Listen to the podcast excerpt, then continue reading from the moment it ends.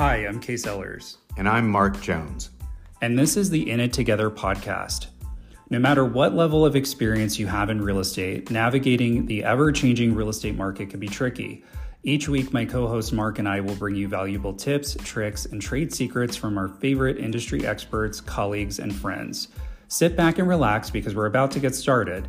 But most of all, I hope you realize that no matter how complicated the real estate industry can be, you're going to walk away knowing we're in it together.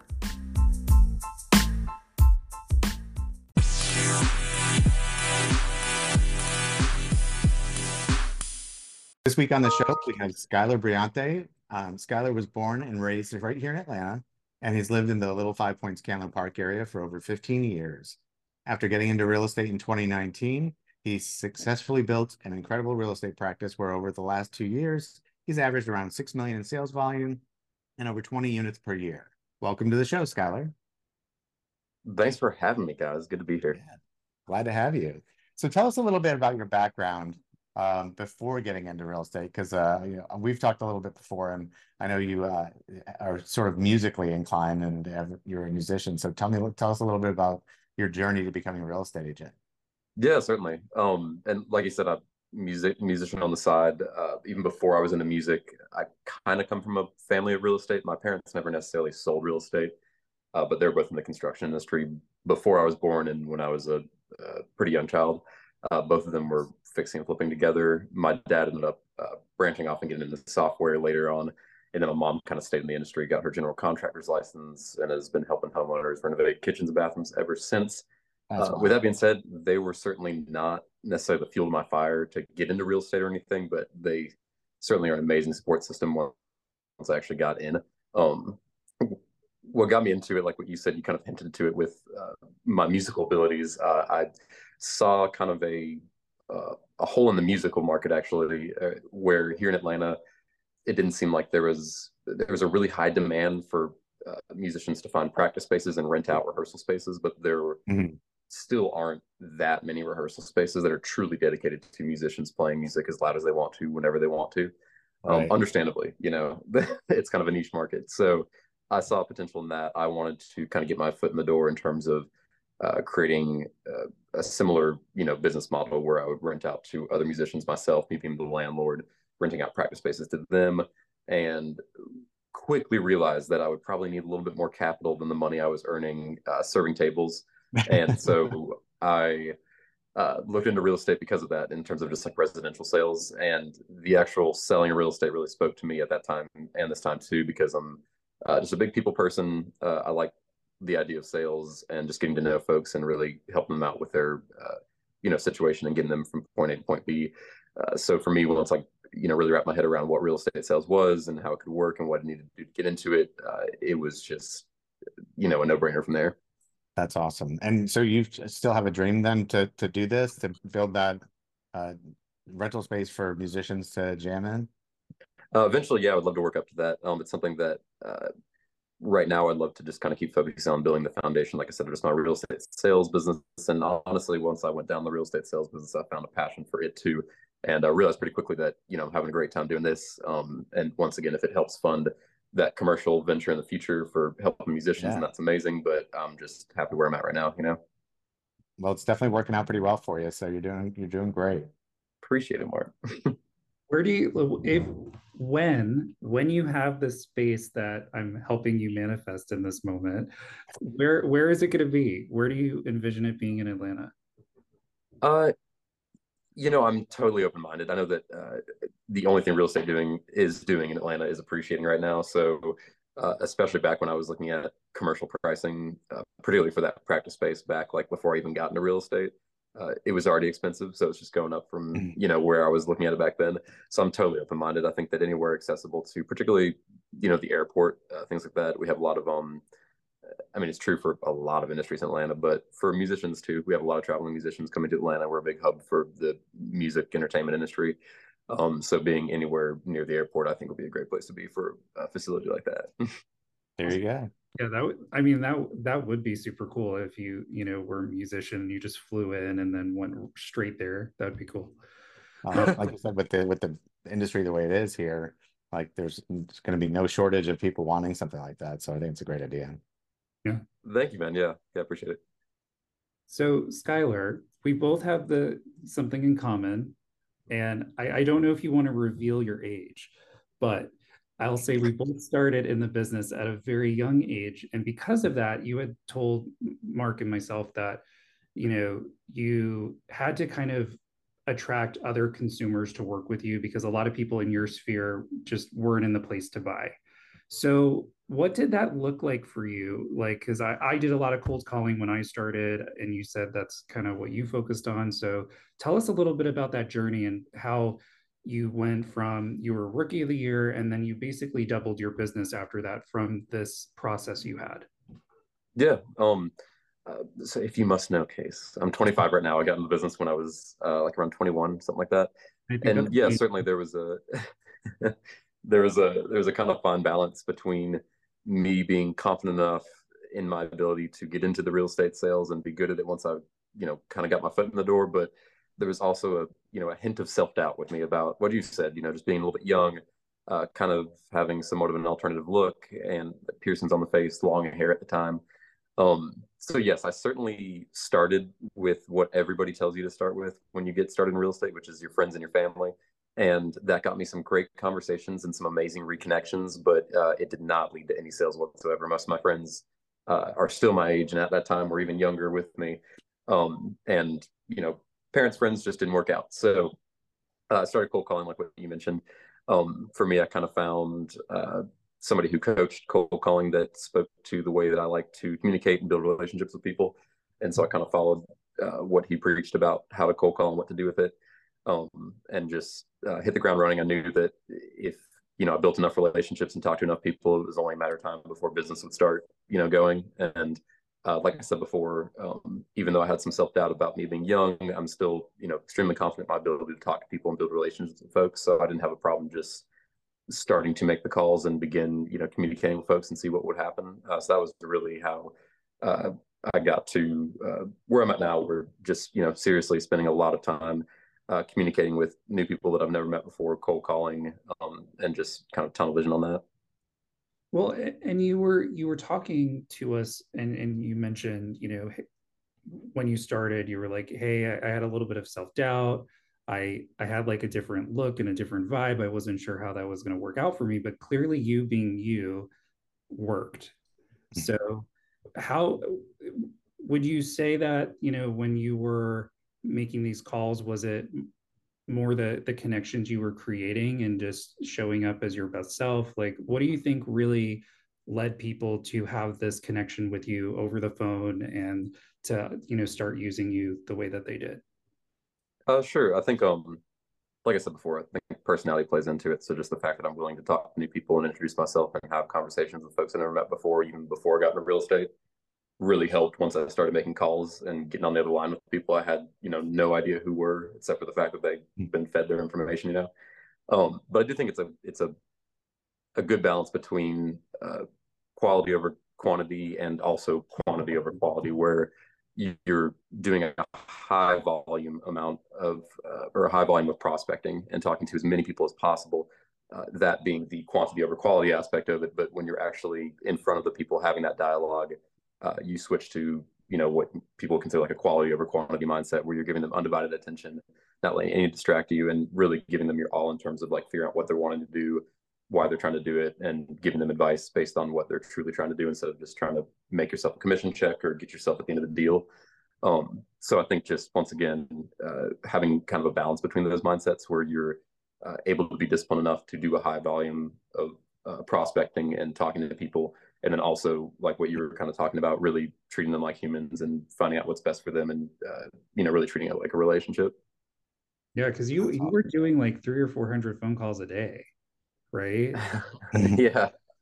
When you start, man, yeah, that's what you uh, that's what I recommend. Yeah, do what you got to do, right? certainly yeah. It was three or four hundred a day, and I I think I told you guys too. I would sit. Uh, it was something like uh, anywhere between like two to four open houses a weekend. You know, so I'd be texting like 10 or 15 different listing agents in the company like every Monday to try and set up like three or four different open houses every weekend. And uh, really just knew that, you know, if I don't have any business going on and this is all I'm doing and this is what I want to make you know some serious money off of that. I mean, I better spend the time doing it. And it's uh, some of those skills I think I picked up from music, just being so passionately involved in an art that I'm not making money off of, you know, and being willing to put in serious hours with music without expecting anything in terms of like financial reward.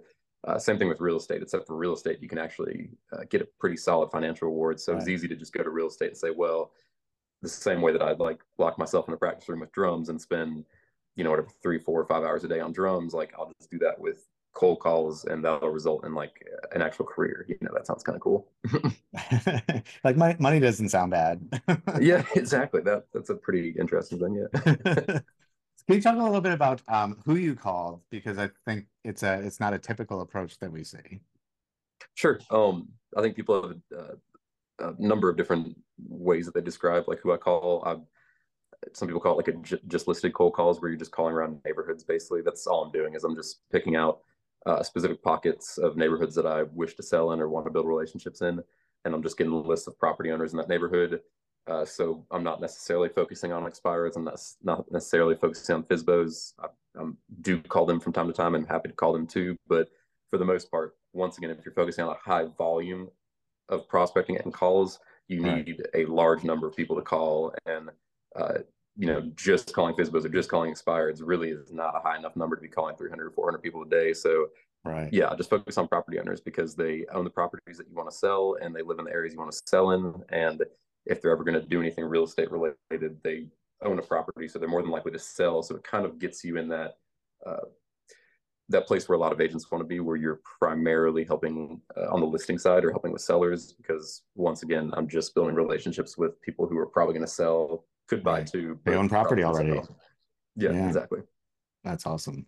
The I, I don't think a lot of people are gonna um, you know go the route you did and call as many people as you did but they can definitely learn from you um, sure. on how to you know put their work ethic to work uh, when they get into this business if you've got into business and you got it was 2019 right like late 2019 yep. when you got your license and your first full year in the business was 2020 which happened to be this little thing called covid um, so it's not like it's not like uh, you didn't have time on your hands right so yeah, certainly. I think that was a uh, certainly.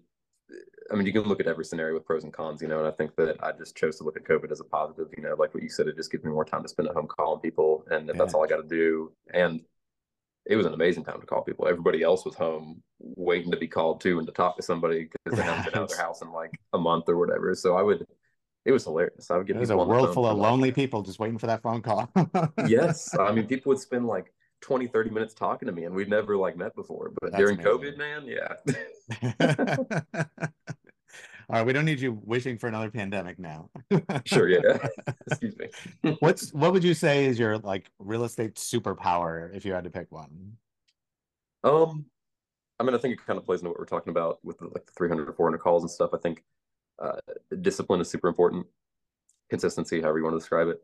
Uh, just doing something over and over and sticking to it. I think so many people in this business get in and there's so many shiny objects when you first get into the business of real estate and even when you've been in the business of real estate you know you can do this you can call these people you can get business this way you can get business that way and mm. ultimately there is you know so many different ways to get business but if you just pick two or three things and just do them consistently anything works like right. that's the beauty of it it's like you just have to be consistent at it so people, you know, will do cold calling for like three months and be like, oh, I haven't gotten any business off of it. I'm just going to try something else. And it's like, oh, you were just three more months away right from there. having like a ton of business. Yeah. And you just right. like left it, you know? So I think consistency and just being disciplined with it. Yeah. That's awesome. I love that. And it, it took you what, like 10 months to, to get your first sale. But once you got your first sale, it really started rolling. Yeah, definitely. Um, and I don't know, you know, I couldn't put a pin on like any specific factor that made me take 10 months but i think that's just kind of normal for a lot of new agents it just takes time to uh, yeah. learn how to build relationships learn how to guide the process of like buying and selling with clients right. and um, so yeah it took 10 months but once it did hit uh, like i said i've been making so many hours of calls up until then and even when it was going on to I built such a big book of business once again without expecting anything in return just right. 10 months of you know whatever it was four or five hours calls for five days a week um four or five hours a day, you know, and uh, just not expecting anything. And then once it did take off, you know, that stuff builds up. And once yeah. it's like a snowball, you know, once you get it rolling, it really starts rolling. And that was, I think, between the last like four months of the year was when I closed like all the volume that I did for my rookie of the year thing or whatever it was. wow. That's impressive. Love it. Thanks. Do you have a favorite business book or podcast that you like to listen to? Uh, yeah, I alluded to the um the guy that I looked to when I first got the business for like advice on like calling people and stuff like that. Uh, he uh, his name is Ricky Carruth. He has a book, uh, Zero to Diamond, is I believe what it's called. It's a really short read, which I appreciate because I am not a reader and uh, like I think maybe his book is one of like literally three books I've read in the last maybe 10 years, dare I say it, one of them being the textbooks to get through the real estate license course. um, and so uh, I, I, really like what he preaches. He's an, uh, an active agent in Alabama, which I always love, a coach who actively sells as well. Um, his production levels are where I wish I could be with my production levels. So also something to aspire to. Um, and he has a, in my opinion, a, a great philosophy on just building relationships with people. What I was talking about earlier, not having high expectations, not setting expectations for closing a deal, just purely getting out there and trying to help as many people as possible. And you kind of give, you know, you get back what you put out in the world, you know? Hmm. We definitely always talk about that, like just the not um, focusing on the outcome, but focusing on the person and what they need in the process, and the outcomes will work themselves out.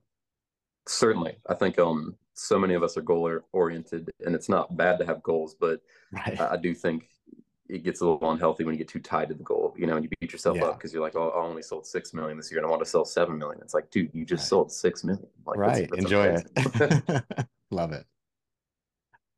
Do you have like an overarching business philosophy?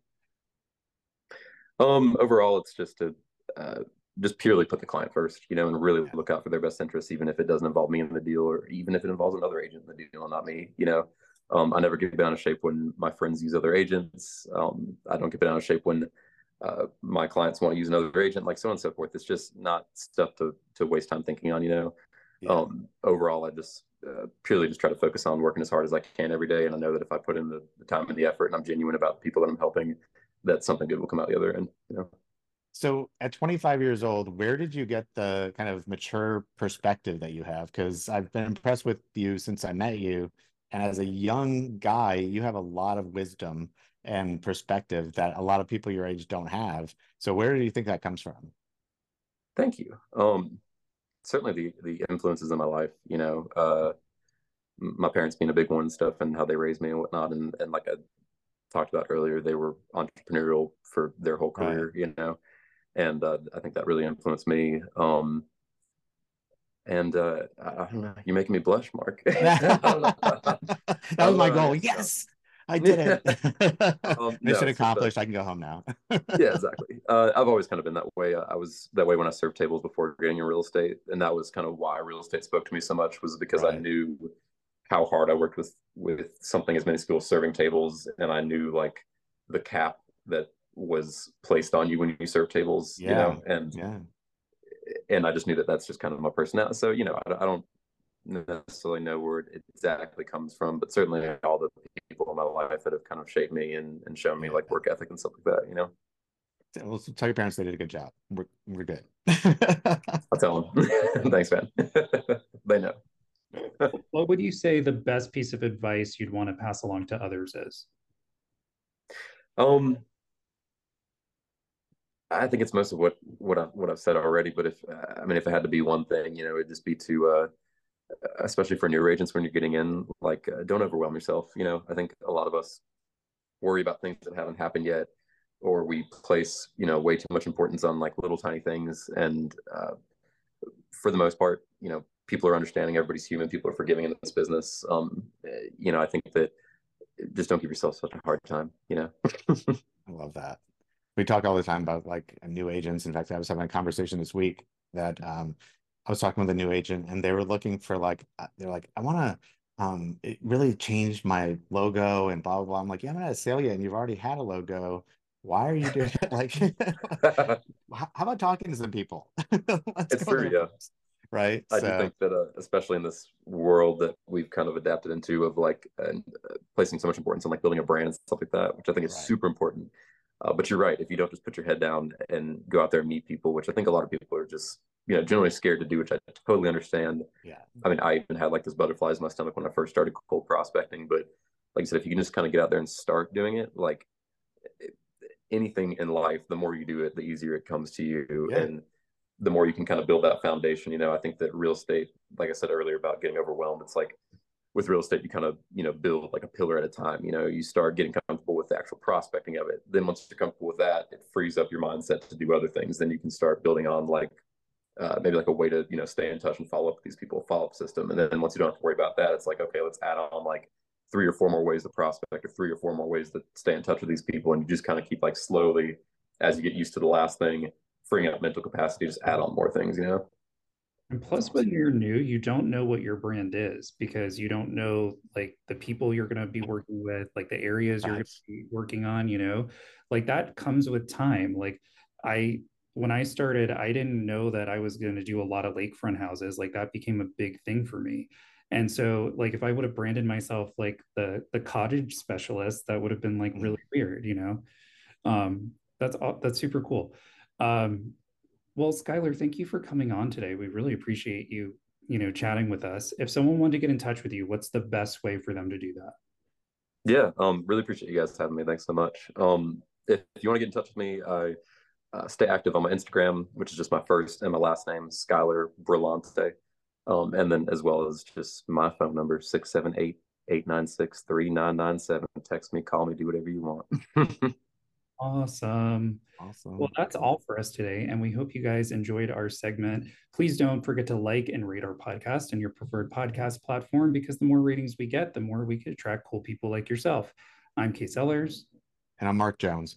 And we're in it together.